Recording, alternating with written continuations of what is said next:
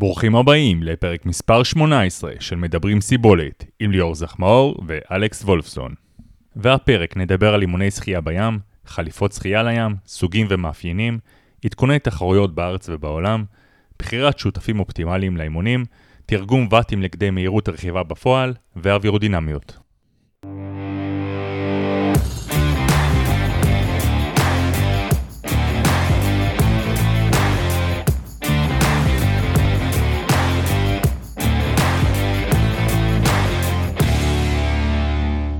היי ליאור, מה נשמע?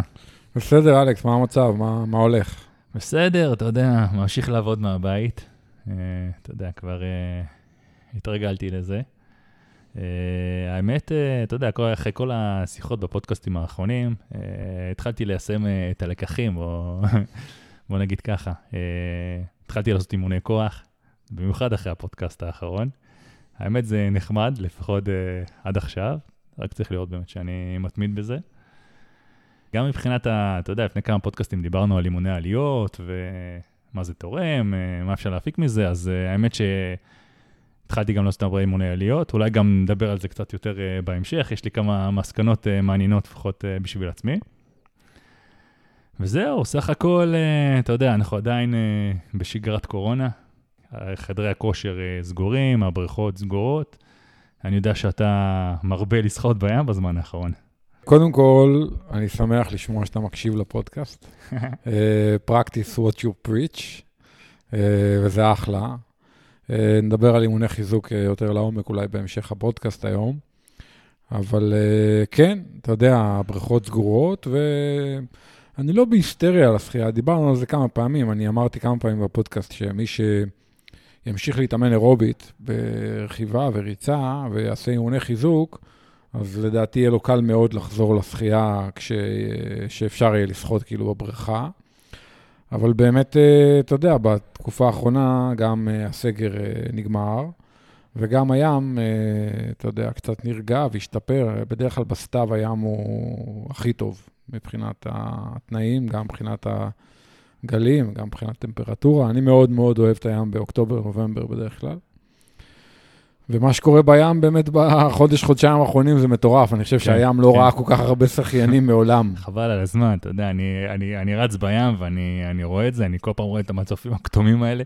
תמיד, תמיד יש מישהו שזוכה, לפחות uh, בשעות הבוקר, ואתה רואה חברות, uh, מה שנקרא לזה דבוקות, uh, דבוקות של שחיינים, אני לא ראיתי דבר כזה בחיים. לא היה, תשמע, זה לא היה אף פעם.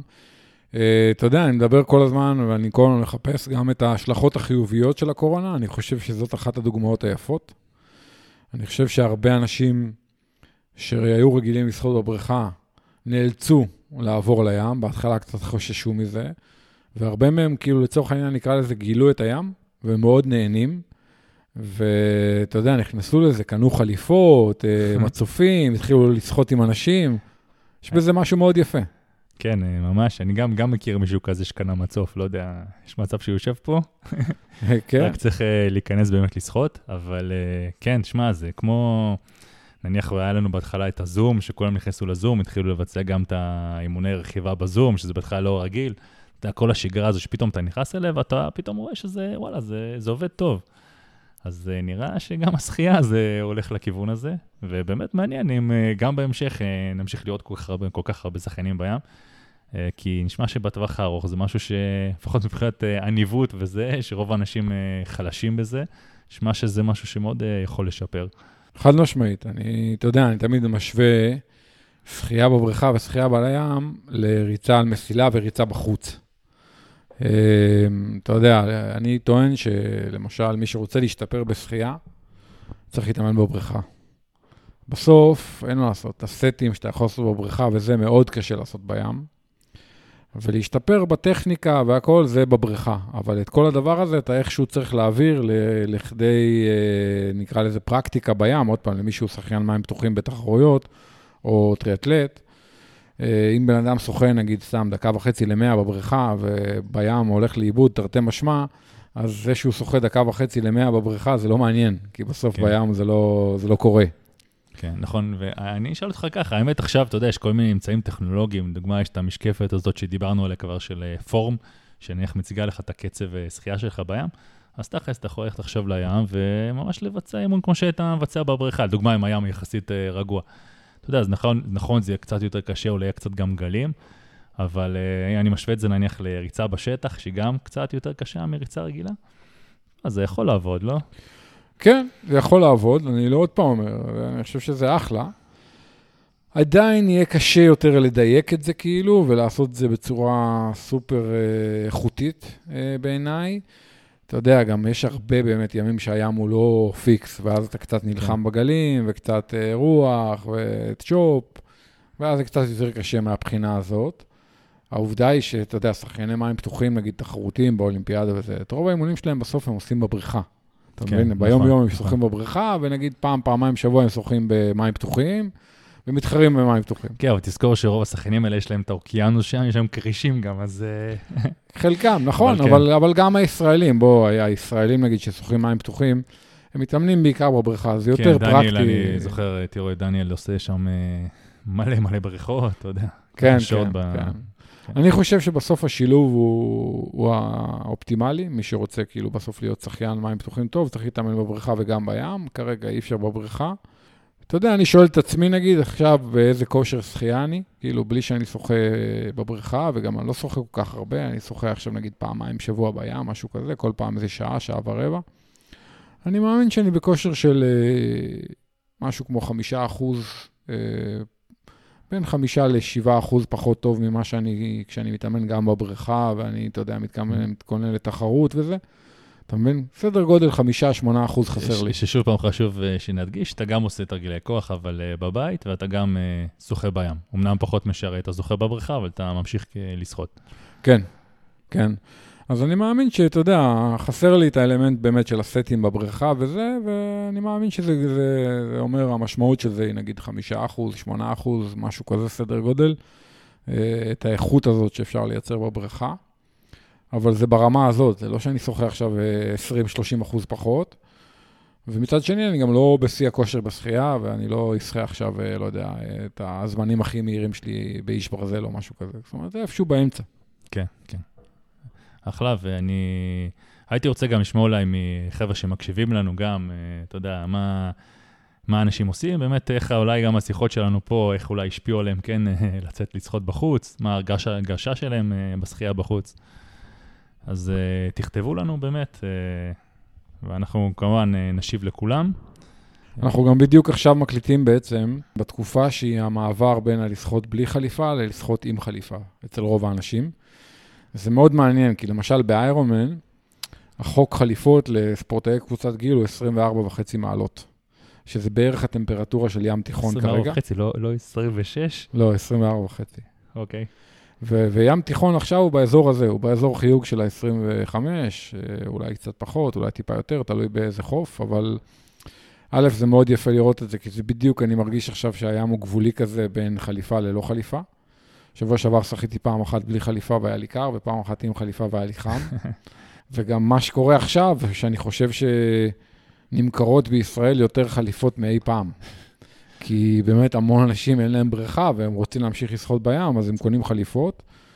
וזה גם נוצר איזשהו שוק חדש, או אתה יודע, גדל השוק הקיים בצורה מאוד מאוד יפה, ויש היום היצע מאוד יפה של חברות ושל דגמים אה, מעולים. ובהקשר הזה, אתה יודע, אני תמיד אומר לאנשים שחליפות זה כמו כל דבר. כשאתה קונה משהו שהוא של חברה טובה ואתה קונה דגם טוב, אז יותר כיף לשחות וזה גם יותר מהיר. וחוץ מזה שזה מתיישן. אה, זה לא תמיד רואים כן. את זה בעיניים, אבל אני טוען שחליפות, אחרי 3-4 שנים, אה, הן מתיישנות ו... אה, זה מתייבש קצת גם, נכון, וגם תלוי מאוד איך, איך זה היה מוחזק בארון, אם זה היה מקופל, לא מקופל, במיוחד אם זה היה מקופל, זה יכול לגרום לכל מיני דברים לא טובים, וזה פשוט נקרע הרבה יותר בקלות, אני חושב גם, ואולי כל האפקטיביות שהבד הזה אמור ליצור, אז זה נעלם, כל ה... כן. כן, כן. אז אני, אני תמיד אומר לאנשים שאחרי שלוש-ארבע שנים, בדרך כלל צריך להחליף את החליפה, גם אם לא השתמשת בהמון, אה, מעצם זה שהגומי הזה עמד, והרבה זמן, וכדומה. ואז כשאנשים פתאום מחליפים חליפה, ויש להם חליפה חדשה ונוחה, ואולי גם איכותית יותר, כי כבר עברו כמה שנים, פתאום מרגישים הרבה יותר טוב. כן, כן. אז אה, תמיד אה, מעניין לראות את זה, אני שומע את זה גם עכשיו. אה, ודרך אגב, החליפות הכי טובות הן לא דווקא תמיד החליפות הכי יקרות, לא תמיד ה top model הוא הכי טוב לך. אני יכול להגיד לך, לפחות על השתיים, שלוש חברות שאני מכיר, שיש דגמי ביניים שעולים פחות מהדגמי קצה, והם לא פחות טובים, ואולי אפילו יותר מתאימים לחלק מהאנשים, וזה... תמיד אני אומר שצריך לקנות את מה שהכי טוב, לא את מה שיהיה בהכרח הכי יקר. אה, וזה יפה, גם בהקשר הזה של החליפות, אה, לראות פתאום מלא אנשים קונים חליפות ומתחילים כן. לשחות עם חליפות. אתה יודע, אם, אם באמת עכשיו נכנסת כבר לחליפות ולסוגים השונים, הייתי רוצה שנצלול לזה אולי קצת, אה, קצת יותר לעומק. עכשיו, נניח אני באמת מישהו חדש, אתה יודע, שמעתי עכשיו את כל הפודקאסט שלנו, אני רוצה להתחיל לשחות בים. אני רוצה לקנות חליפה, אני עכשיו לא הולך לקנות את ה-top of the line, אני באמת רוצה חליפה טובה, כמו שאתה אומר, שלי נוח איתה. והיום יש הרי, יש עובי, הנאופרן שם הוא בעובי mm-hmm. שונה. מה היית עכשיו ממליץ לשחיין אה, מתחיל? כאילו, משהו עבה? שמע, זה מאוד תלוי אם זה שחיין או שזה טריאטלט. אם זה שחיין, אז לכל חברה כמעט יש דגם שהוא יותר מיועד לשחיינים. הוא בדרך כלל קצת יותר, נקרא לזה דק, mm-hmm. אז הוא גם קצת מחמם פחות וגם משאיר טיפה יותר גמישות, והוא פחות מציף. כן, כי שחיינים כאילו פחות צריכים את ההצפה הזאת. בדיוק, בעצם. בדיוק. אז uh, אתה יודע, לכל חברה, אני לא רוצה להגיד שמות יותר מדי, אבל לכל חברה יש את הדגמים האלה. הם מתאימים יותר לשחיינים. דווקא למישהו שהוא טריאטלט ולא בא משחייה, הרבה פעמים החליפות, הדגמים יותר מתאימים, זה הדגמים שהם טיפה יותר מציפים, טיפה יותר uh, מאזנים את המנח של הגוף במים, אולי טיפה יותר מחממים, אז השיקולים לפעמים אחרים. אה, אבל בגדול, אני חושב שאנשים שקונים חליפה ראשונה, צריכים להשתדל, אם יכולים כלכלית, לקנות חליפה שהיא מיד רנג'. לא לקנות mm-hmm. את הכי זול והכי פשוט, אה, אלא אם אתה ממש לא בטוח שאתה רוצה להיכנס לזה, או שאין לך אמצעים. וה mid range הזה הוא בדרך כלל טוב לך לפחות לשנתיים-שלוש. אתה לא חייב כל כך מהר להחליף, אתה לא חייב כל כך מהר לקנות את ה top, אה, ה top model. ואתה יודע, good enough, מה שאני קורא. כן. אה, אתה יודע, בדרך כלל זה משרת את האנשים מצוין, לפחות שנתיים-שלוש, ואין שום בעיה אה, לשחות עם זה.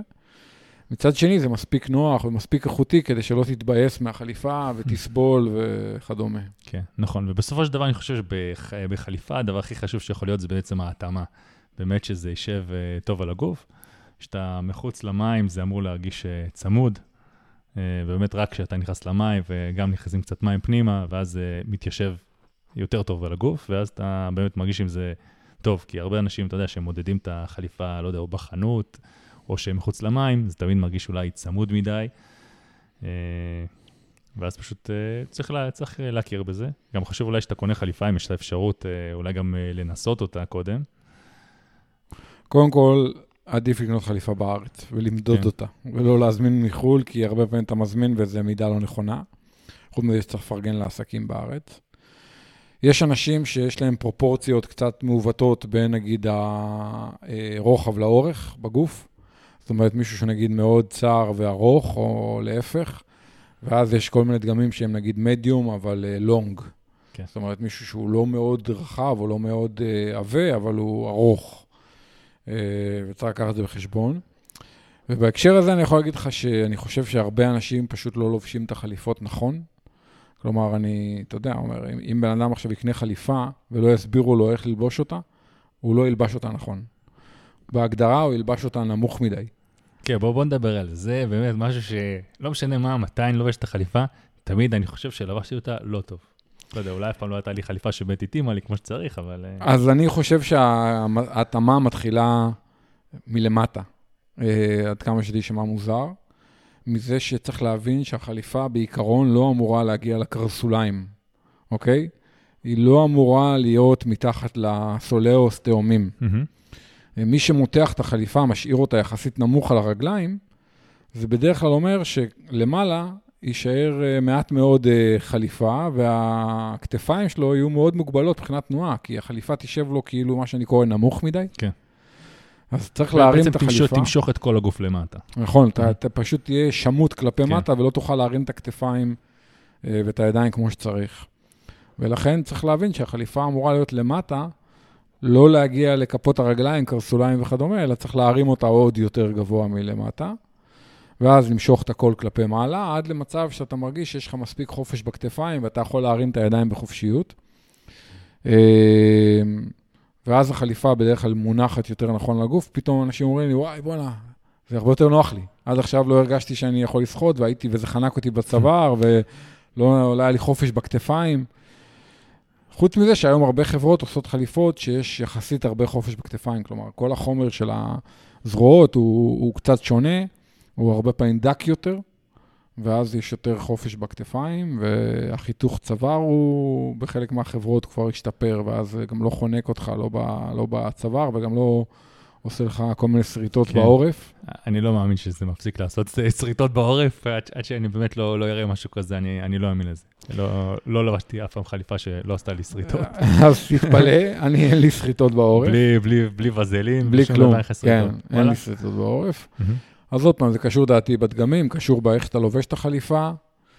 אה, ובסופו של דבר, אם, לובש, אם החליפה היא מתאימה לך ואתה לובש אותה נכון, אתה אמור להרגיש בה נוח, אמור להיות לך נעים לשחות בה. לפעמים לוקח כמה דקות, החליפה צריכה טיפה להימתח, צריך להיכנס טיפה מים, ו- וזה מסתדר. זהו, בוא, בוא נדבר רגע לפני שאתה נכנסת למים. כן, אתה הרי צריך קודם כל אה, ללבוש אותה. העניין הזה של הלבישה, תשמע, אני תמיד משתמש בטריק כזה שאני שם תמיד, אה, בגלל שהיא מאוד צמודה, ואגב, אם אתה רטוב ואתה מנסה להיכנס לחליפה, אתה בחיים כנראה לא תצליח. אבל אני עם גוף יבש מנסה להיכנס לחליפה, וזה גם בדרך כלל לא פשוט. אז אני משתמש בטריק, אני לוקח שקית, אני בדרך כלל שם את הרגל בתוך שקית, ואז עם השקית בעצם נכנס לתוך ה, כל השרוולים של החליפה. ואז גם, אתה יודע, זה תמיד לוקח זמן, הרי זה רק uh, להיכנס לחליפה, זה איזה 10-12 דקות uh, כל פעם, שזה סיפור. וגם פה תמיד יש את הסכנה הזאת שאתה תקרא את החליפה, הרי אמרנו, זה דבר גם לא זול. כן, כן, השקית זה פטנט טוב, אני גם משתמש בו, ואם לא, אז לפחות לשים איזשהו בדי גלייד או וזלין או משהו כזה.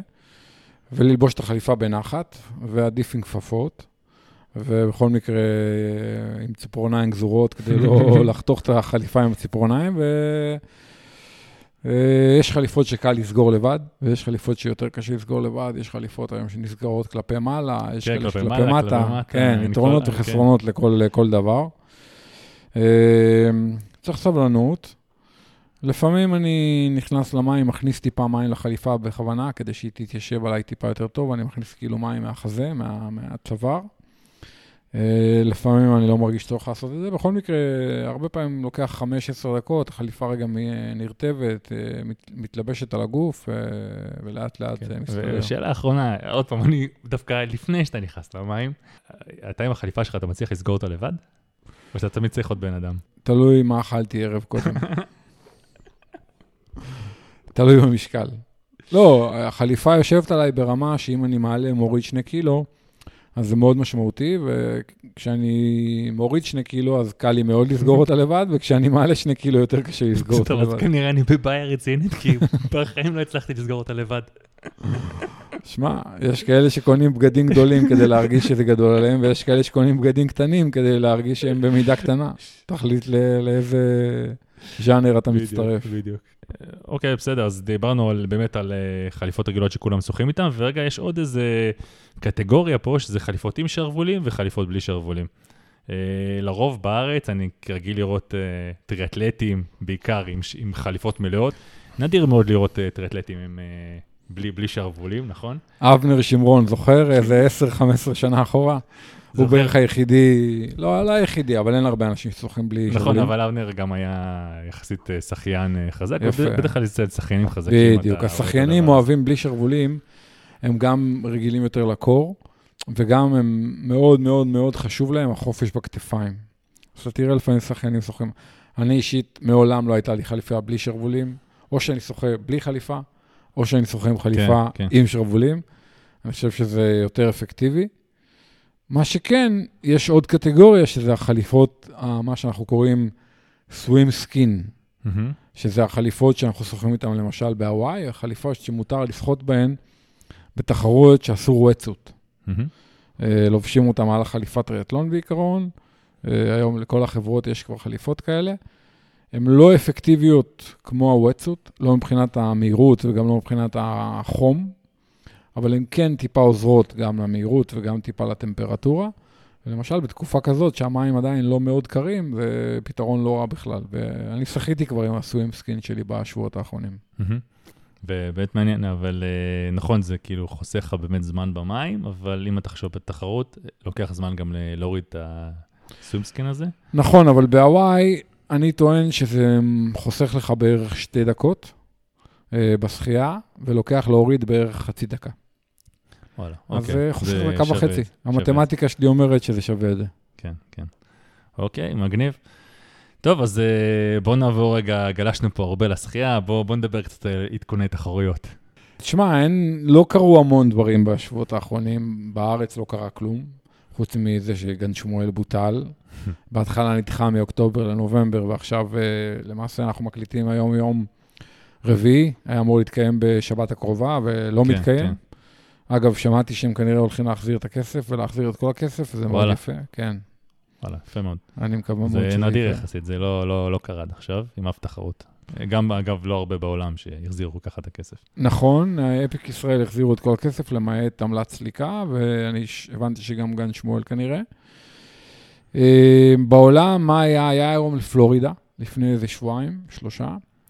הייתה תחרות מעניינת. אה, חמישה חבר'ה מקצוענים ירדו משמונה שעות, בנשים המנצחת עשתה 8.40. הייתה תחרות לא פריירית, היא התקיימה בצל הקורונה, אבל הייתה תחרות אה, די רגילה, מכובדת. כן, אה, אגב, אני באמת רואה תחרויות שכן מתקיימות, אז uh, אתה רואה גם uh, מה אנשים כתבו אחרי זה, ובאמת אומרים שלפחות איירון מן וחברות uh, מוכרות, אז הם בדרך כלל מאוד מקפידים על כל ההנחיות, יודע, אומרים שממש עד רגע הזינוק אתה עם מסכה, ברגע שעברת את קו הסיום, ישר נותנים לך מסכה. אז נשמע שזה ממש, uh, אתה יודע, זה כאילו כן יכול להתנהל. שוב פעם, השאלה כמה אתה נהנה מזה מסביב. אני מסכים איתך בשני הדברים. אחד, איירומן אומרים שהם עשו ארגון מטורף מהבחינה של הקורונה. בדיקות, מסודר, אה, הכל תקתק. תשמע, אנחנו יודעים שהגוף הזה, הוא יודע לעבוד. כן. ויחד עם זה, אתה שואל אותי אם אני הייתי היום נוסע לתחרות, סתם בשביל הכיף? לא. נראה לי לא כיף, לא, לא הבדיקות קורונה, לא הטיסה, לא השהייה שם, כן אקספו, לא אקספו, אתה יושב בחדר במלון, יש מסעדות, אין מסעדות. לא בא לי לנסוע לתחרות ככה. כן, וייס, פשוט וייס, נראה לי. לגמרי. אז אה, תשמע, אני מקווה מאוד שבשנה הבאה, תחת כל ההנחיות וכל ההגבלות, אבל זה יהיה יותר כיף ויותר אה, ריאלי, ואתה יודע, ואז נחזור לנסוע לתחרויות. עוד פעם, אולי יהיו קצת הגבלות ורגולציות, אבל זה לא יהיה בסטרס ש- שקיים היום, כי כבר יהיה חיסון וכל מיני דברים ב- ב- ברמה הזאת. כן, כן. אה, תחרויות שנדחו? אריזונה אה, בוטל בהתראה מאוד קצרה, איירומן אריזונה. כן, שזה מפתיע לאמריקאים מאוד, אה, כן. ככה פתאום אה, לבטל. היה אמור להיות מסלול רכיבה מקוצר, כי, כי לא הרשו להם לעלות על איזה כביש ראשי, כי המדינה לא מרשה, אתה יודע, הרי בארצות הברית יש את הכאילו מדינות, ויש את ארצות הברית. זה, זה, זה דווקא מתאים לאמריקאים, כן. כן, היה שם איזו רגולציה כזאת של ה... כאילו של הסטייט מול ה... זה. אה, ואמור להיות איירמן קוזומל, אה, גם ממש בקרוב, דעתי, יום ראשון הזה, או יום ראשון הבא, ובואו נראה אם יקרה, אם יתקיים. היה חצי, עכשיו נראה אם המלא גם יתקיים ב- במקסיקו. כן, טוב, מעניין, אנחנו נעקוב ונראה. ובינתיים בארץ, אתה יודע, כל התחרויות שאמורות להיות, התקיים פה אליפות הארץ באופני ערים, ואחרי זה אליפות הארץ במרתון אופני ערים, אבל היו 20-30 מתחרים בכל תחרות, רק העילית, כאילו, גברים, נשים, אה, אה, קדטים. אה, אמור להיות עוד שבועיים צ'ימיצ'ורי, שזה תחרות, אה, לא בדיוק תחרות, זה אירוע רכיבה. אה, מי שרוצה לוקח אותו לקטע התחרותי, מי שלא אה, זורם, בערבה, רכיבת שטח. רכיבת שטח. זהו, אתה שמה, יודע. מה זה, כמה, כמה צריך לקרוא? במקור זה 100 מייל, אוקיי? צ'ימיצ'ורי זה- 160 קילומטר. זה 160 קילומטר. צ'ימיצ'ורי זה שם מעוברת ל century ride. century זה 100 אה. 100 מייל, וכן. וואלה.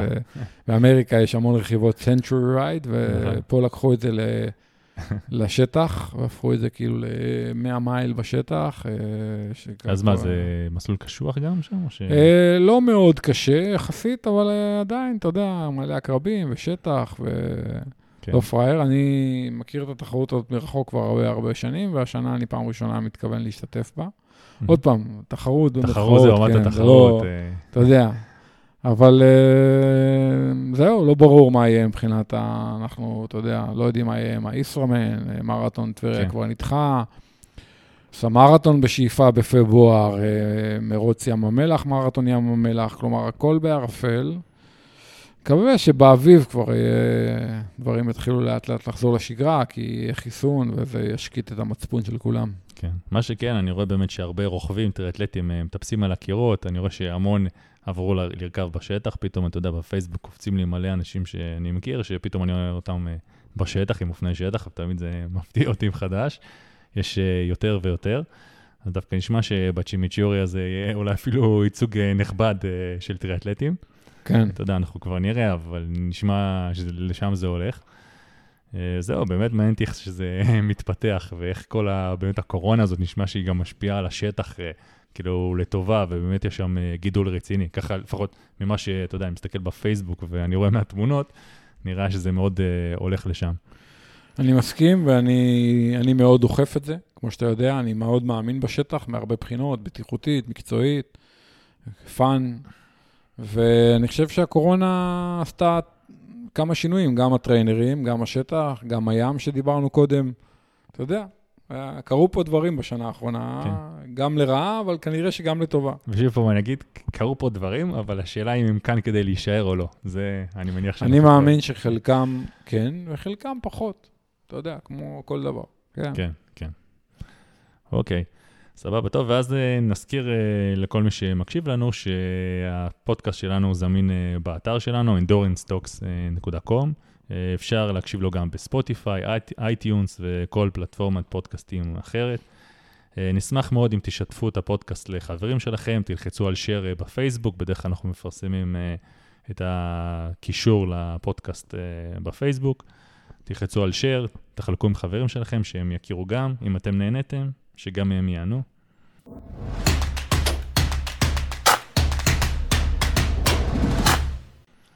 אה, חושב שלפני כמה ימים הראת לי בדיוק איזה מאמר שאתה כותב, שמדבר על אה, שותפים, שותפים לאימונים. אני חושב שזה נושא באמת מאוד מעניין, ואתה יודע, כולנו אוהבים אה, להתאמן עם שותפים. גם אני חושב שגם דיברנו פה על הרבה הזכרנו עם שותפים, ויתרונות, חסרונות. כתבת דברים הר- מאוד מעניינים במאמר, והייתי רוצה שקצת אה, נדבר עליהם. קודם כל, כן, אני עובד על מאמר בנושא איך, איך לבחור שותפים לאימונים, או מי השותפים שלך לאימונים. אז קודם כל אני יכול להגיד לך שבאופן כללי, אה, אני חושב שמקצועית, אם בן אדם יכול לבחור, עדיף לו לעשות חלק מהאימונים לבד וחלק מהאימונים נשים. הסיבה לזה היא כפולה. הראשונה, הסיבה הראשונה שאני חושב שכדאי להתאמן גם לבד וגם עם אנשים, כי למשל, יש ימים מסוימים שאתה רוצה, נגיד, נגיד אתה רוצה לשחות קל, או לרוץ קל.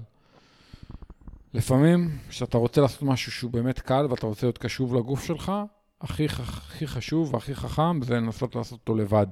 כן. כי אז אתה לא נגרר אחרי אף אחד, ואתה לא פתאום נסחף, ופתאום אה, מתחילה אולי תחרותיות, או אלא אתה נשאר בלבד שלך, ואתה נגיד, אתה אמור עכשיו לרכב שעה קל, אתה רוכב באמת שעה קל. אני אפילו אולי ננסח את זה טיפה אחרת. אם אתה עכשיו מנסה לעשות משהו קל עם שותפים, זה על כמעט uh, בלתי אפשרי, אני חושב. זה תלוי באנשים.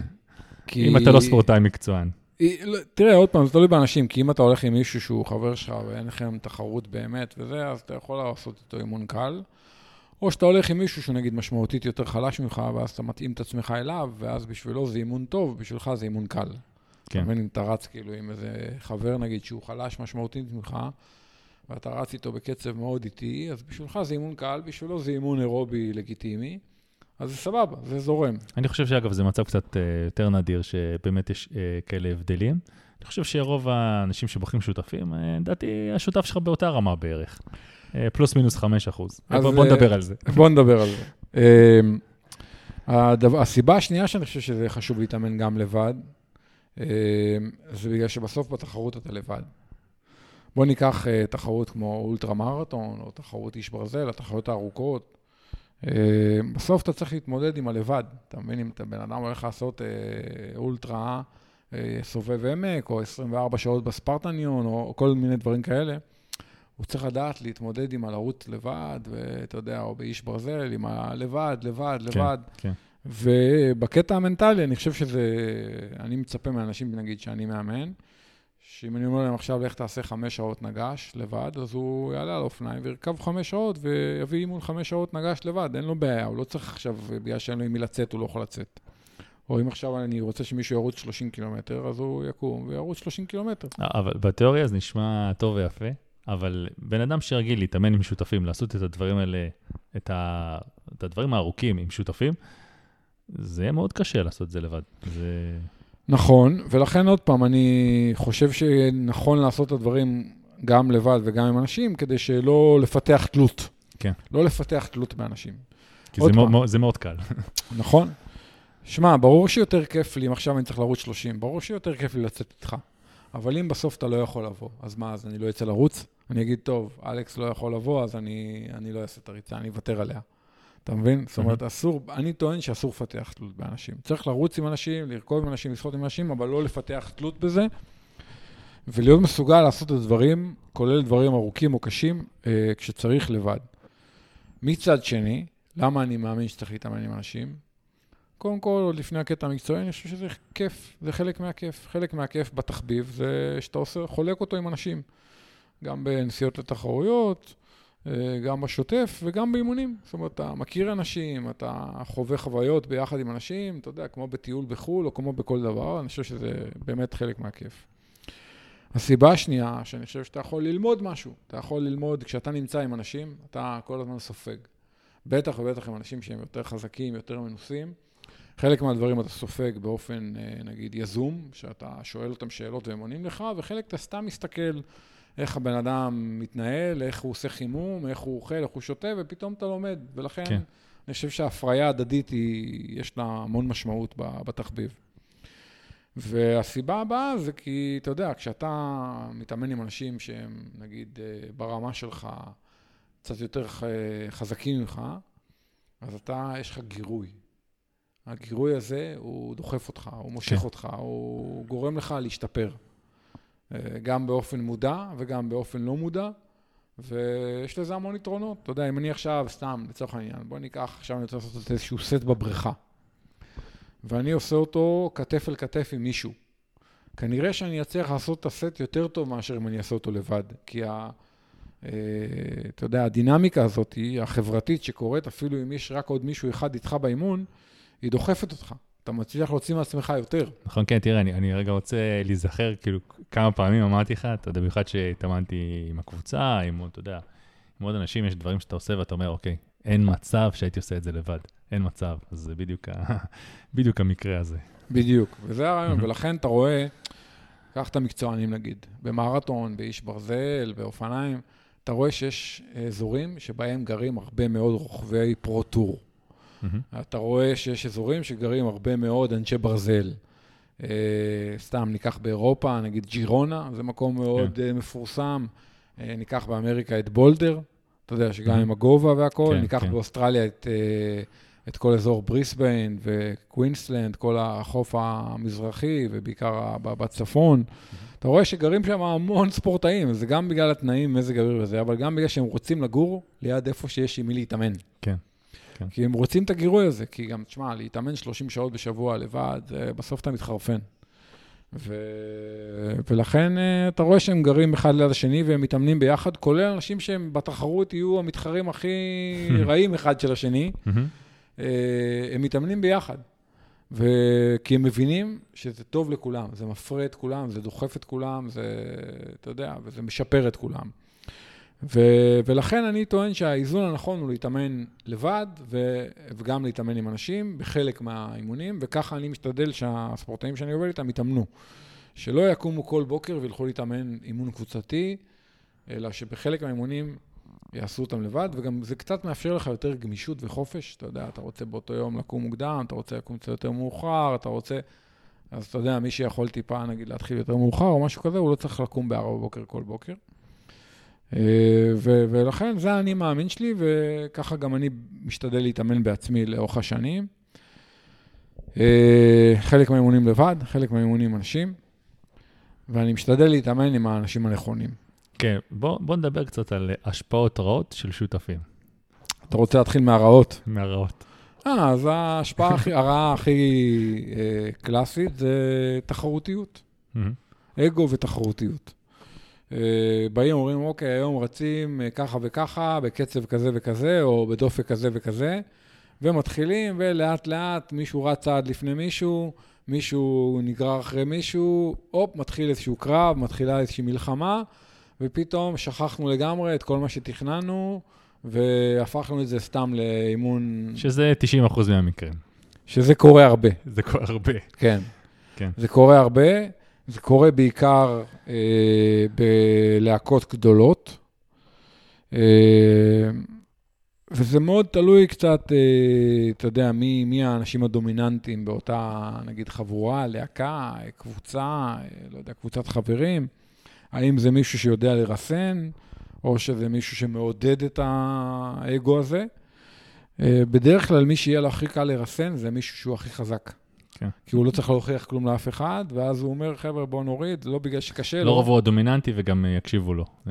כן. אתה יודע, אני תמיד אומר, מי שאומר, חבר'ה, בואו בוא נרגיע, זה מישהו שיש לו מספיק ביטחון, שהוא יודע שהוא הוא חזק, וגם הוא יודע שכולם יודעים שהוא חזק. כן, וזה לא בגלל שהוא קשה לו, אז הוא מבקש מכולם להוריד, אתה מבין? כן, נכון. אז אני, לפעמים אני מתאמן עם כמה אנשים, ואני אומר להם, חבר'ה, זה חזק, בואו נרגיע. כאילו, הכל טוב. לא אמרנו רצים קל או רוכבים קל, בואו בוא, בוא נרגיע. אה, ואני אומר, אתה יודע, מקסימום מה יקרה? יגידו שהיה לי קשה? אני, אתה יודע מה, אני מוכן לחיות עם זה. וגם בדרך כלל אני יודע שמי שביקשתי ממנו, האנשים שביקשתי מהם שנרגיע, הם יודעים שאני אני בסדר. זה לא בגלל שקשה לי, אלא בגלל שאני חושב ש... זאת לא הייתה הכוונה, זאת לא הייתה מטרת האימון. אז ההשפעה הרעה הכי קלאסית שאני רואה זה באמת האגו והתחרותיות, ואז כל אימון הופך להיות תחרות ומלחמה, וקשה מדי, נפצעים, overtraining וכדומה. Mhm. השפעות רעות אחרות זה, אתה יודע, סתם התנהלות לא מקצועית, לא רצינית, אה, אתה יודע, באים לא מוכנים, באים לא בזמן, לא יודעים מה התוכנית של האימון. אתה יודע, אנשים שהם בסטנדרט, מתנהלים בסטנדרטים נמוכים. שכונה. כן, שכונה, שכונה זה מילה טובה. אז אתה יודע, אם אתה לא כזה, ואתה מתחיל להתאמן עם אנשים כאלה, אתה, יש מצב שאתה או שתיפלט מהחבורה הזאת, או שלאט לאט תתחיל להפוך להיות אה, כמוהם. כן, כן. ופה זה מביא אותי לדבר אולי קצת על גיאוגרפיה ואפשרויות, כי אני רואה את ההבדל. שמע, בוא נגיד שבן אדם עכשיו עובר לגור בפריפריה ממש רחוק, באיזה יישוב קהילתי קטן על איזה הר בצפון או בדרום. סביר להניח שאו שהוא יתחיל להתאמן רק לבד, או שהוא יתחיל להתאמן עם האנשים שגרים שם באותו אזור. עם ה- אין לו- אין לו ברירה. אין לו הרבה ברירה, הוא יאכל באותה מסעדה, אה, יטפל באוטו באותו מוסך, ויתאמן עם אותם אנשים, כי כן. זאת המסעדה היחידה, זה המוסך היחידי, וזאת הקבוצה היחידה שאתה יכול להתאמן איתה. נכון.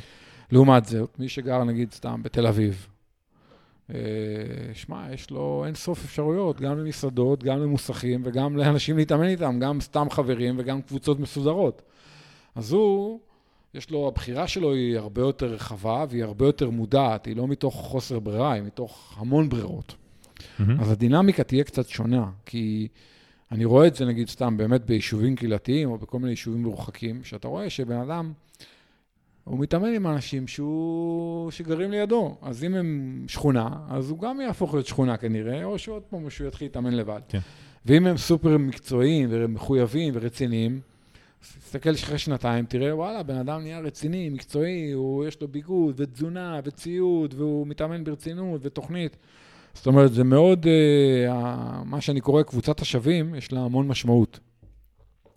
Uh, ולעומת זה, עוד פעם, בתל אביב uh, או במרכז, איפה שיש יותר אפשרויות, אז, אז בעצם בן אדם, הבחירה שלו היא מבוססת הרבה על, ה, על האוריינטציה שלו, על האופי שלו, על איך שהוא תופס את התחביב ואיך שהוא תופס את עצמו בתוך התחביב. כן. אם בן אדם רוצה להיות רציני, מחויב, מקצועי, מעניין אותו הישגיות, תוצאות וזה, אז הוא ילך ל- להתאמן עם אנשים שהם יותר כאלה, ואם אנשים, אם בן אדם רוצה סתם לעשות בקטנה טריאטלון, או לעשות בקטנה, לא יודע, לרוץ, אז הוא יתאמן עם האנשים האלה. שמע, בשתי המקרים, בחירת השותפים מאוד תשפיע בסופו של דבר על התפקוד שלך ועל הביצוע בתחרות. ככה זה נשמע. אה, וגם אה, הזכרת עוד משהו במאמר, ובאמת זה שותפים אה, מפוק, מפוקפקים. אוקיי, אתה יודע, אנחנו גם יודעים שגם בארץ היה מקרים של חומרים אסורים, באמת, והזכרת שם גם מקרים כאלה, ועכשיו באמת אנשים שמתאמנים עם אנשים, נקרא לזה, מפוקפקים. כנראה שגם הם, אתה יודע, ילכו בדרכים קצת אחרות, לא יודע, ינסו לעגל פינות, אולי זה גם בסוף אה, יתפרש אה, גם בתחרות. כן, שמע, קודם כל התחלתי את המאמר במשפט שאני מאוד אוהב, אתה יודע, אמור לי מי הם חבריך ואומר לך מי אתה. אז אתה יודע, אמור לי מי הם חבריך לאימונים, ואומר לך מי אתה, גם מבחינה מקצועית והכול, אבל גם מבחינת ההתנהלות וההגינות, ספורטיביות וכדומה, כולל לרעה. כלומר, תמיד כשאני רואה אנשים מתאמנים, כל מיני אנשים uh, בעייתיים, mm-hmm. עם כל מיני היסטוריה של קיצורים במסלולים, בתחרויות, או של חומרים אסורים וכדומה, קומבינות, עניינים, אני אומר, תשמע, או שהוא, אין לו מושג למה הוא נכנס, והוא לא מכיר את הבן אדם הזה, והוא, אתה יודע, במקרה יתחבר אליו, ואני מקווה מאוד שהוא יגלה מהר ויתנתק. או שהוא כנראה די דומה לו, אם הוא יודע את הכל וזה, אתה יודע, והוא כנראה גם כזה, וזה, אתה יודע, מעציב אותי לראות את זה, אבל uh, זאת האמת. Uh, וכן, אני רואה את זה. אתה רואה בסוף חבורות שאנחנו בסוף נהיים דומים אחד לשני, לטוב ולרע. כן. Uh, באופן מודע ולא מודע. יש השפעה הדדית, ואם בן אדם, אתה יודע, למשל מסתובב עם כל מיני אנשים שהם כאלה וכאלה, אז כנראה שהוא יהפוך להיות מתישהו, א', כנראה שיש לו את הפוטנציאל להיות דומה להם, כי אחרת הוא לא היה מתחבר אליהם. וב', כנראה שהפוטנציאל הזה מתישהו יהפוך לכדי אה, מציאות בפועל. כן, בהחלט. אה, אוקיי, ובואו ככה לקראת סיום של הנושא הזה, בואו ניתן אולי ככה כלל אצבע לבחירת שותפים. אוקיי, בסופו של דבר, אה, מה עכשיו אני רוצה להתאמן איתך? אתה ב-10% יותר חזק ממני, יותר חלש ממני, איפה, איפה אתה מעביר את הקו הזה שככה, שבעצם אנחנו ביחד נוכל לעשות את האימון האפקטיבי ביחד. אז קודם כל, אתה יודע, אני כתבתי גם במאמר, אני מאוד מאמין בפלוס מינוס חמישה אחוז, זה האופטימלי, מקצועית, כלומר, אה, להתאמן עם אנשים שהם באזור חיוג יכולת שלך. רגע, אולי, אולי אפילו, אתה יודע, נצלול קצת, נגיד, רגע, בשחייה, רכיבה וריצה, כי זה אולי טיפה שונה בין, אה, בין הענפים, לא? כן, זה שונה, אבל בגדול, אני אוהב להתאמן עם אנשים שהם פחות או יותר ברמה שלי. אם מישהו קצת יותר חלש ממני. אין בעיה להתאמן ביחד. אם מישהו קצת יותר חזק ממני, אין בעיה להתאמן ביחד, זה אפילו מצוין. אם מישהו ברמה שלי, אין בעיה להתאמן ביחד. אם מישהו משמעותית יותר חזק ממני, זה בעייתי. כי כנראה שאני, כל אימון שלי יהיה חזק מדי, קשה מדי, ובשבילו זה יהיה קל מדי, וזה גם לא יעבוד חברתית טוב, כן, כי כן. הוא יתבאס ואני אתבאס והכול. אם מישהו חלש ממני משמעותית, זה גם לא טוב. כי אתה יודע, אני אתבאס ואני אגרור אותו, והוא ייפצע, ואנחנו נתחיל לריב, ולא זורם. Mm-hmm.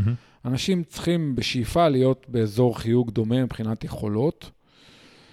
זה קצת שונה שחייה, רכיבה, ריצה, אבל אני אגיד למה. בריצה, אתה צריך שבן אדם יהיה מאוד קרוב אליך ביכולת. אה, אחרת זה מאוד בעייתי. בשחייה, אפשר להתאמן ביחד עם אנשים שהם קצת יותר חלשים או חזקים ממך, כי יש הרבה אלמנט של drafting, ואפשר לעשות אימונים שבהם למשל אתה מוביל, ואתה יכול להוביל מישהו שהוא פחות טוב ממך, אבל ה drafting בשחייה הוא מאוד משמעותי, הוא יכול להיות 20-30 אחוז אפילו. Mm-hmm. ואז, אתה יודע, אתה תעשה אימון טוב, אתה תוביל, הוא יישב לך על הרגליים, והוא יעשה אחלה אימון. גם תמיד אה, אחד יכול להיות עם אמצעים מסוימים, סנפיירים, כפות, בדיוק, כאלה. בדיוק. ואותו דבר באופניים. זאת אומרת, בעיקר בכביש, בשטח זה יותר בעייתי, אבל בוא נניח שאנחנו בכביש ואפשר לרכב, ועכשיו אתה רוצה לצאת לשלוש שעות אימון, אז אם עכשיו אתה יותר חזק משמעותית, אז פשוט הבן אדם אה, היותר חלש יושב עליך בדרפטינג, ואפשר לעשות אחלה אימון ביחד. אם הוא יתעקש לרכוב לידך, אז זה יהיה בעייתי. כן. כי אז הוא יעשה אימון חזק מדי, ואתה תעשה אימון קל מדי, וזה לא יעבוד. ולכן הדינמיקה היא טיפה שונה אה, בין הענפים. והיא מצריכה בגדול המון בגרות. כי, אתה יודע, נגיד עוד מילה על אגו. שמע, אני כבר ראיתי חברויות מתפרקות, וראיתי חברויות, אה, חבורות מתפרקות. בגלל אגו שקשור בתחרותיות וזה באימונים, וגם בגלל שלפעמים אה, מישהו משתפר, ואז הדינמיקה קצת משתנה, ההיררכיה משתנה. סתם לדוגמה, נניח שעכשיו אני מתאמן איתך, ואתה יותר חזק ממני. נגיד אפילו בכל הענפים, שוחים, רוכבים, רצים, אתה יותר חזק. ואז יש לך איזו תקופה קשה, עניינים, עבודה, ילדים, אתה מזייף טיפה שנה, ואני מתאמן סופר ברצינות, ויורד במשקל, ונהיה סופר רציני, מחויב וזה. ואז אנחנו חוזרים להתאמן ביחד, ואני יותר חזק ממך. ופתאום ההיררכיה השתנתה.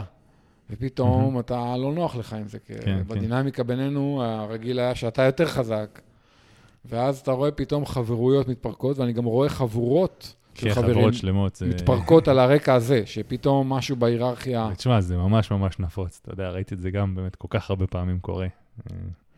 במיוחד אה, גם מסביבי, ואתה יודע, גם חברות אחרות, ממש. אני רואה את זה קורה, ולא סתם שאני רואה את זה קורה, אני יודע לצפות. לפעמים אני רואה כמה חברים מתאמנים ביחד, או נגיד מצטרפים לאיזה קבוצה ביחד, ואני אומר, עוד שנה הם לא, הם לא יהיו חברים, הם יריבו. כי אני, אני רואה מישהו, ואני אומר, תשמע, הוא כרגע, הוא הכי פחות טוב, אבל אני אומר, עוד שנה הוא יהיה הכי טוב. אני רואה את הפוטנציאל שלו, ואני אומר, עוד שנה הוא יהיה הכי טוב. ואז מה שיקרה, הדינמיקה בקבוצה תשתנה, והם לא ימשיכו להיות חברים. כן, זה כמו סכין דו-כיוונית כזאת, כל עניין השותפים. כן, כן.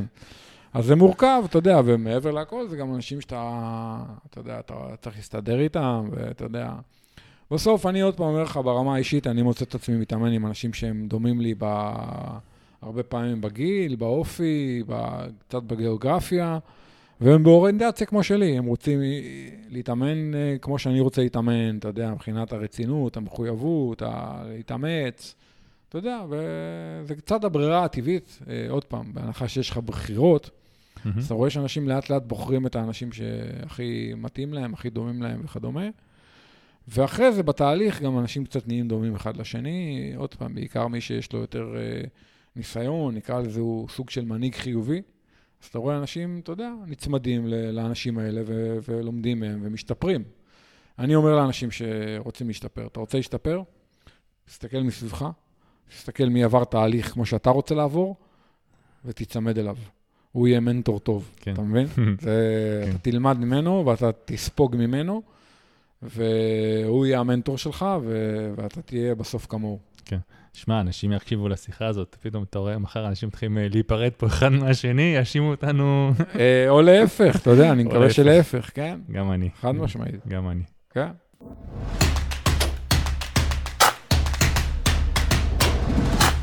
אלכס, אה, בוא נדבר קצת על נושא שגם קיבלנו הרבה מאוד שאלות ספציפיות לגביו, שזה כל נושא. לנסוע, לרכוב מהר על האופניים, אווירודינמיות, אתה יודע, איך להיות הכי... מהיר על uh, אותם ואטים או משהו כזה, איך להגיע, כמו שאני קורא, איך להגיע מהר מסוף השחייה לתחילת הריצה, אם זה בטריאטלון, או אם זה בתחרות נג"ש, איך לעשות תוצאה הכי מהירה שאתה יכול. ראינו עכשיו הרבה, שלושה grand tour ים, נג"שים, שהכריעו תחרויות. Uh, זה נושא, אני חושב שהוא מאוד מעניין. בסופו של דבר, המטרה בתחרות הרי היא לא לרכב בהכי הרבה ואטים, היא לרכב הכי מהר שאתה יכול, לרכוב כן, הכי מהר שאתה כן. יכול. אה, ואנחנו יודעים שחלק גדול מהעניין זה לא רק ההספק שאתה מייצר באמת, אלא כמה פחות התנגדות לרוח אתה מייצר. והתנגדות לרוח זה שני דברים, בעיקר הרוכב וקצת האופניים וכדומה. ואנחנו יודעים שגם יש הרבה אלמנטים באופניים עצמם שאתה יכול אה, לשפר ולשכלל. ביחד עם התנוחת רכיבה וכדומה, ו- ו- וביגוד, ולהגיע למצב, נקרא לזה אופטימלי, שבו אתה אה, על אותם ואטים רוכב יותר מהר. כן, אז... אתה יודע, גם, גם לרוכב הכי קל לתרץ את זה בזה שזה האופניים, אז אה, הכי קל לשפר את הציוד. כן. אז אה, מה, מה אתה חושב הפקטורים הכי משמעותיים? אתה רוצה להתחיל או מהרוכב או מהאופניים? לא, אז תראה, אז הפקטור הכי משמעותי זה, אני חושב שאנחנו יודעים שזה הרוכב. אוקיי? זה בעצם התנוחה של הרוכב, ובאמת כדי לשפר אווירודינמיות, כנראה שהדבר הראשון שהייתי עושה זה הולך ועושה התאמת אופניים. לא יודע, אולי אצל מישהו שמתעסק בזה, לא יודע, אה, משהו שיותר כזה בתקציב, אה, לא יודע, יש סרטונים. אה, שוב פעם, דיברנו על זה כבר, להסתכל על איך מקצוענים יושבים, זה לא, זה לא הפתרון כנראה. אבל לגמרי ההתאמה. מה, מה אתה חושב?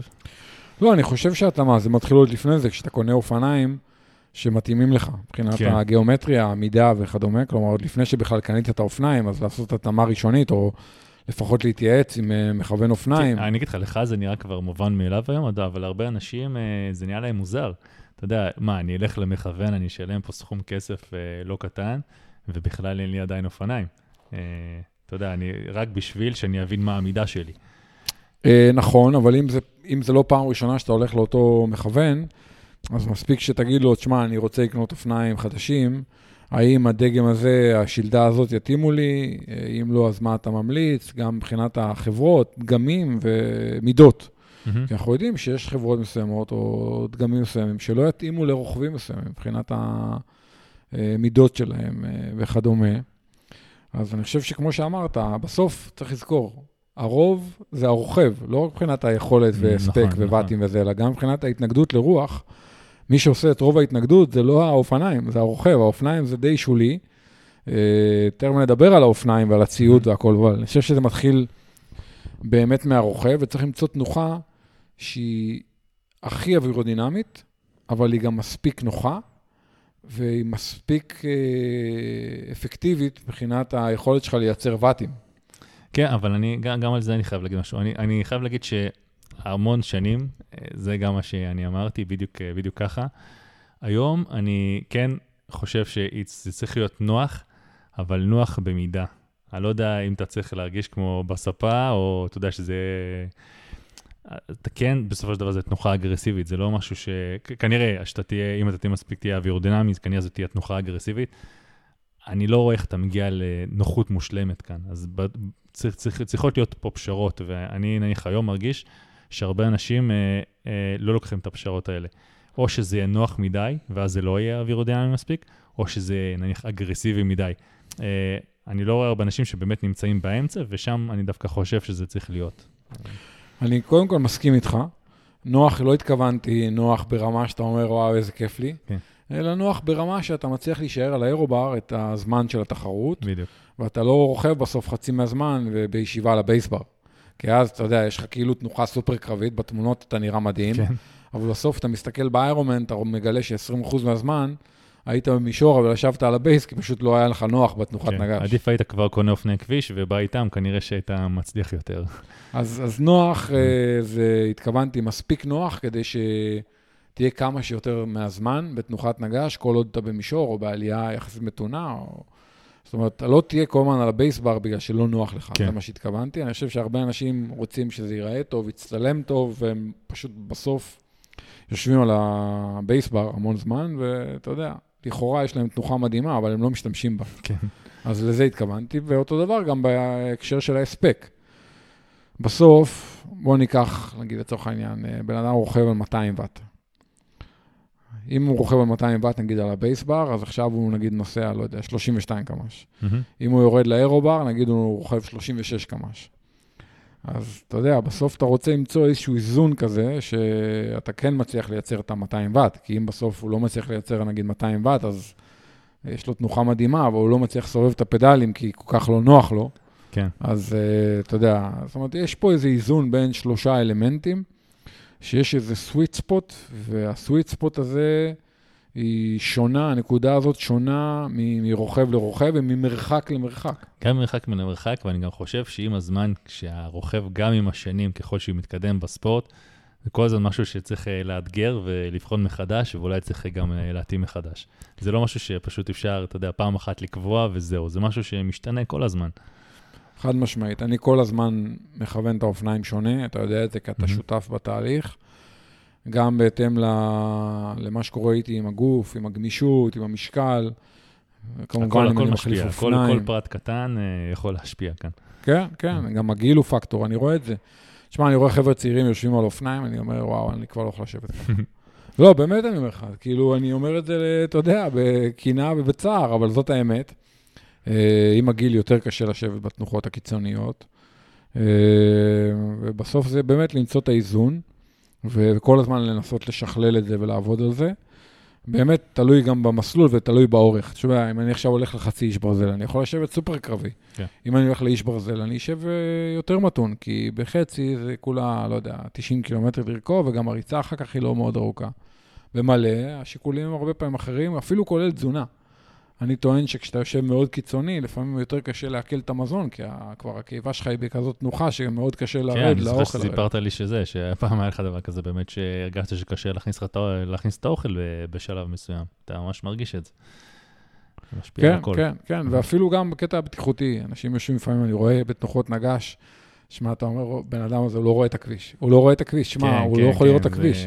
אז אני אגיד לך משהו, אני יכול להבין את זה, אם מישהו הולך עכשיו אה, לנגש כזה, נגש כביש, יש אליפות הארץ נגד השעון אה, בכביש, והוא בן אדם כמעט לבד על המסלול, אז נניח הוא באמת לא, לא צריך להסתכל יותר, יותר מדי קדימה, נניח לראות את הרוכב מקדימה, כי אין הרבה רוכבים על ה...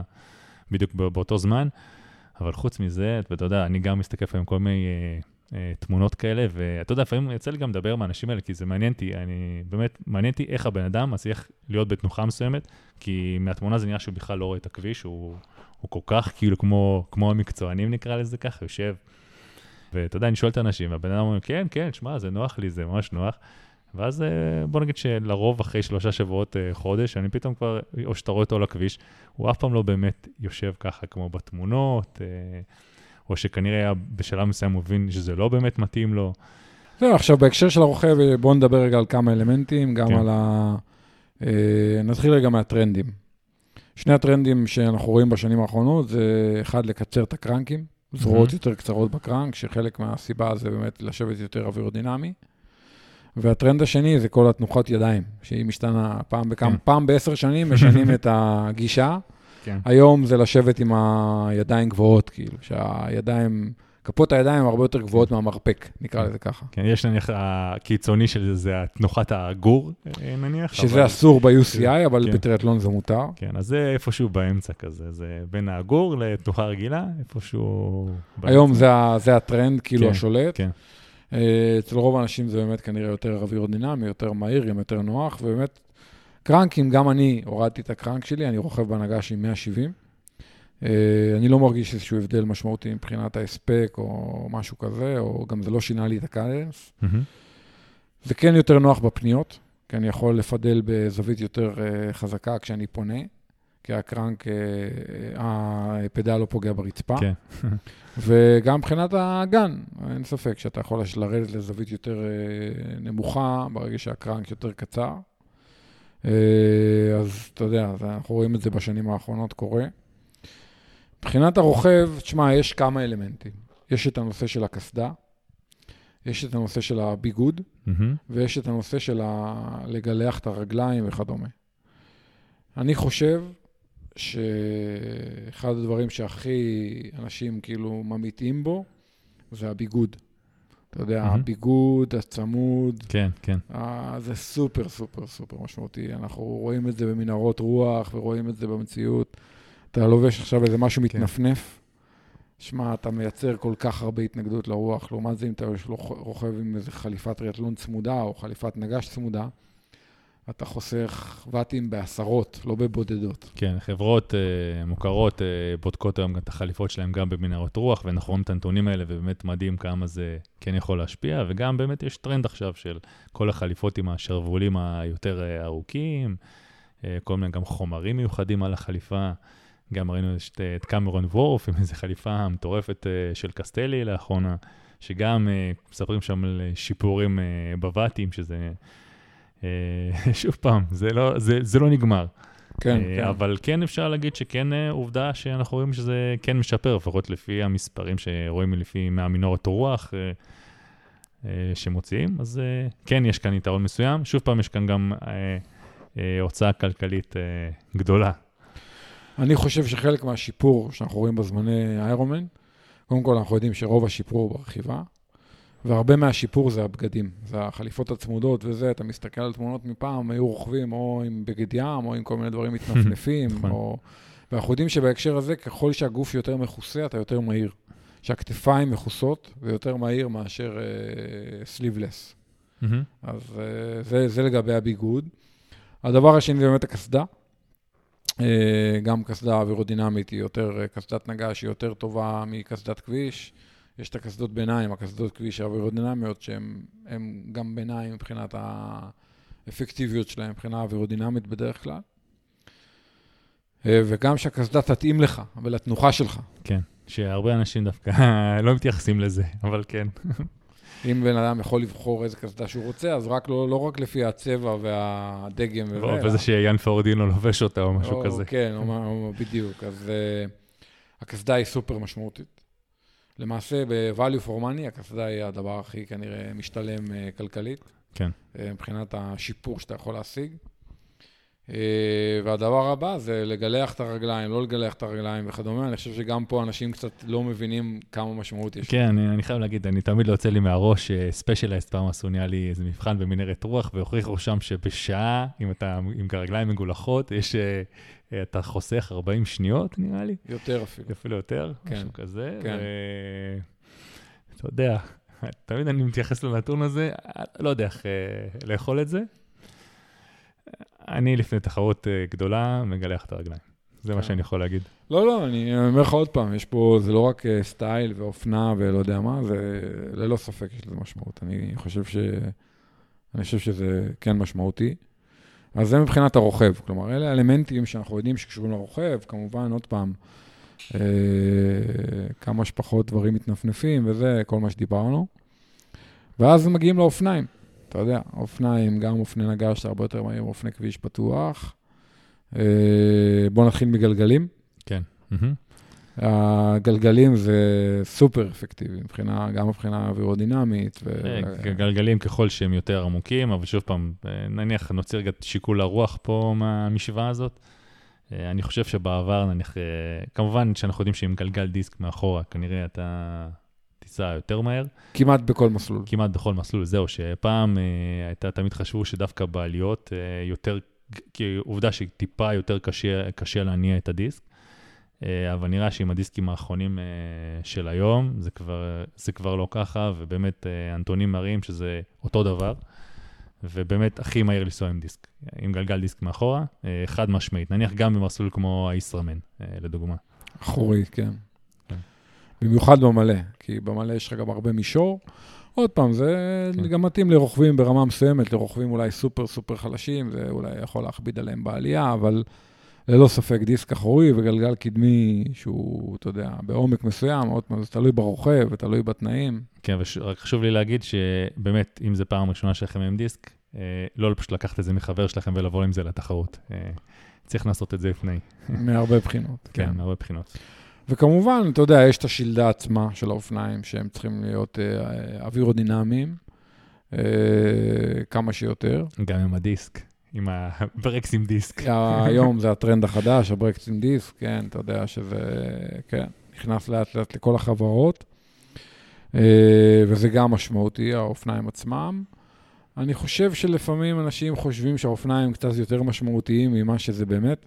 כלומר, לפעמים אני רואה מישהו אתה יודע, נגיד סתם עם עודף משקל משמעותי, הולך, קונה אופניים, אתה יודע, בעשרות אלפי שקלים, קצה וזה. עכשיו, אני אומר, אחלה, בא לך, תקנה, זה נחמד, זה אחלה, אני לא נגד. אבל אני אומר, וואלה, אם אתה חושב שבזכות זה אתה תרכב איזה זמן מטורף, נגיד בישראמן, זה לא יקרה. אתה מבין? כן, זה, זה כן, קצת לכבות כן. uh, שריפה עם, uh, לא יודע, עם uh, כף חול. זה לא כן, לא יקרה. כן. כן. אה, אתה יודע, זה, האופניים זה on top of everything, זה לא instead of everything. והגלגלים זה on top of everything, כלומר, אה, הרוכב, גם מבחינת האווירודינמיות, התנוחה, עוד פעם, חליפה, קסדה, רגליים. אה, וגלגלים. באופניים בוא נדבר עוד הבקבוק, הבקבוקים. איפה אתה שם את הבקבוקים? אז תזונה, בקבוקים, אתה יודע, השאיפה היא שיהיה כמה שפחות אה, חשוף לרוח. אני אוהב לשים בקבוק קדמי שיהיה לי נגיש ונוח על האירובר, או עם קש או בלי קש, אבל אתה יודע, כזה שזמין ואני יכול לשתות ממנו בקלות. כאילו נניח, אה, אם כאילו יש הרי מצב מאוזן ומצב אה, מאונח לבקבוקים האלה, גם ככה וגם, כאילו, שתי, שתי אפשרויות יש אותם בכל מיני מוצרים אווירודינמיים כאלה, ששניהם אחלה. אני חושב כל עוד uh, הבקבוק לא, נניח, uh, היום באופני נגש פחות uh, נפוץ לשים את הבקבוקים על השלדה עצמה. נניח, שגם גילו שזה מאוד משפיע. אז יש לך נניח בקבוק אחד מקדימה, ויש לך בדרך כלל, אם זה איירומן או משהו כזה, יש לך בקבוקים מאחורה, נכון? מאחורי, ה, מאחורי העוקף בעצם. כן, אני משתדל לרכוב עם שני בקבוקים, אחד מקדימה על האירובר ואחד אחרי העוקף, ולא לשים בקבוקים על השלדה בכלל. אני רוכב בלי בקבוקים על השלדה כבר כמה שנים, באופני נגש. ואז הבקבוק על השלדה זה הבקבוק שאני משתמש בו, הבקבוק, סליחה, על האירובר זה הבקבוק שאני משתמש בו, הוא הנגיש כאילו, וכשאני מסיים אותו אני פשוט מחליף ביניהם. וכשאני לוקח מתחנת תזונה, אז אני פשוט לוקח בקבוק ושם אותו על האירוע במקום הבקבוק שיש לי. כלומר, זורק את הבקבוק שיש לי ולוקח בקבוק חדש מהתחנה. אני משתמש בבקבוקי אופניים רגילים על הקדמי, למעט בהוואי, שיש הרבה רוח, ואז אני מעדיף שיהיה לי קש, כי אני חושב שיהיה לי קטעים שאני לא אוכל להוריד את הידיים בשביל לקחת בקבוק ולשתות, בגלל ארוחות צד. ואם יש לך כזה עם קש, בעצם אה, איך אתה ממלא את התזונה מחדש? אתה פשוט, יש לך איזה תרכיז ואתה משחק שם עם הכמויות, כן? כן, תלוי בתחרות, תלוי בתחרות. תראה, היום גם בהרבה אופני נגש חדשים כבר יש את כל נכון. השקיות מילוי בשלדה, אה, ואז זה קצת אה, מוריד את הצורך בעוד בקבוק. כלומר, אתה שם את המכל מים, נגיד, בשלדה, וחוץ מזה לוקח עליך עוד בקבוק אחד, ואתה פטור בעצם משני בקבוקים. או שאתה לא צריך כיסא אה, עם בקבוק, זאת אומרת, בקבוק על הכיסא. זה פשוט בתוך השלדה, בתוך המערכת כן. שתייה. לאט לאט זה כנראה ייכנס בכל האופניים. או שאתה לא צריך את הבקבוק קדמי. כלומר, אתה יכול לוותר על אחד הבקבוקים תיאורטית, למעט אולי בתחרויות חמות, או שאין תחנות תזונה. וזה גם, אתה יודע, משפר את האווירודינמיות, ללא ספק. כן, ודבר אחרון עוד, אני חושב שזה סופר, עד היום נפוץ לראות, במיוחד בתחרויות איש ברזל, אתה יודע, אתה עובר בשטח החלפה, אתה רואה את האנשים שמדביקים את החטיפי פאורבר, או את כל מיני חטיפים על השלדה עצמה, את הג'לים עליך, אתה יודע, אתה רואה איזה 12 ג'לים ככה אחד אחרי השני. אז גם כאן יש כל מיני תחליפים, יש כל מיני bento box, מאיזה מין קופסה כזאת שיושבת... אינטגרלית. אינטגרלית, כן. שיושבת על השלדה עצמה, ששם גם אפשר להכניס ג'לים. עדיין, אתה לא תכניס שם 12 ג'לים, אבל 3-4 כן ייכנסו שם. אולי השער, היום יש כבר חליפות טריאטלון טוב, עם כיסים טובים מאחורה, שאפשר את שער הג'לים ושער התזונה לשים בעצם בכיסים מאחור. כן, כן, ללא ספק. אין, אין סיבה היום להדביק ג'לים כל כך, חוץ מאולי בתחרויות קצרות או דברים כאלה. כן. וגם, אתה רואה היום שנגיד חלק מהאופניים כבר מתחילים להוריד את המעביר הקדמי, עושים one by, ואז אתה חוסך עוד טיפה באווירודינמיות. אתה רואה את כל הנושא של הנעליים, שעושים נעלי טריאטלון יותר אווירודינמיות, או שמים כיסוי על הנעליים, אתה רואה גרביים. עם פסי סיליקון, גרביים יותר אווירודינמיים. כן, האמת שאני זוכר על התחרות הקודמת, אפילו קניתי מין קלפים כאלה אווירודינמיים. אין לי מושג אם זה באמת עוזר, אבל אתה יודע, לפעמים זה הרבה גם מנטלי, אז... כן, כן, אז אתה יודע, בסוף עוד, עוד ואט ועוד ואט ועוד ואט, חסכת כמה ואטים, שמע, בסוף זה דקות. כן, פתאום נזכרתי גם שיש את המעביר האחורי העצום הזה, נכון? ש... נכון, אבל הוא לא קשור לאווירודינמיות, כן. הוא יותר קשור להתגלגלות של כן, השרשרת. נכון, נכון. אתה יודע, כן, אתה יודע, מנסים לחסוך ואטים איפה שאפשר. כן, כאילו, אני חושב שבטח לא הזכרנו פה עוד הרבה דברים, אבל אני חושב שעל העיקרים דווקא כן עברנו, ואני מקווה שזה עונה על השאלה. מעולה.